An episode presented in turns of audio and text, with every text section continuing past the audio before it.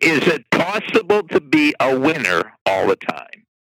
You've reached Success Hotline, message 11190. I'm Dr. Rob Gilbert, and today's message is specially dedicated to a winner who trains winners, the great coach Michael Dixon, Perry, North Carolina. So, is it possible to be a winner all the time? Of course it is. Is it possible to win all the time? Of course not. Winning all the time has to do with a score, has to do with an outcome of a game or a competition. But being a winner has to do with your attitude. In the last few days and tomorrow and today, we're talking about how to be a winner all the time. One thing you could do to be a winner all the time is to use the word yet.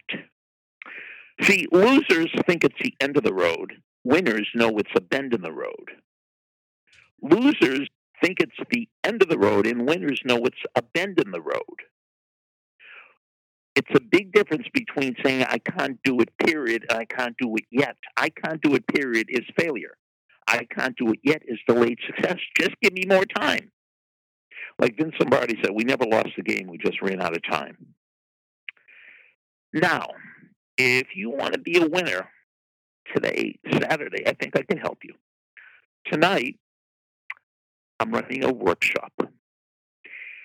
And I'm sure you have better things to do on Saturday night than learn the presidents of the United States.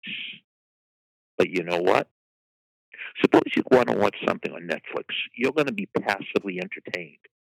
I'm going to actively engage you in this process.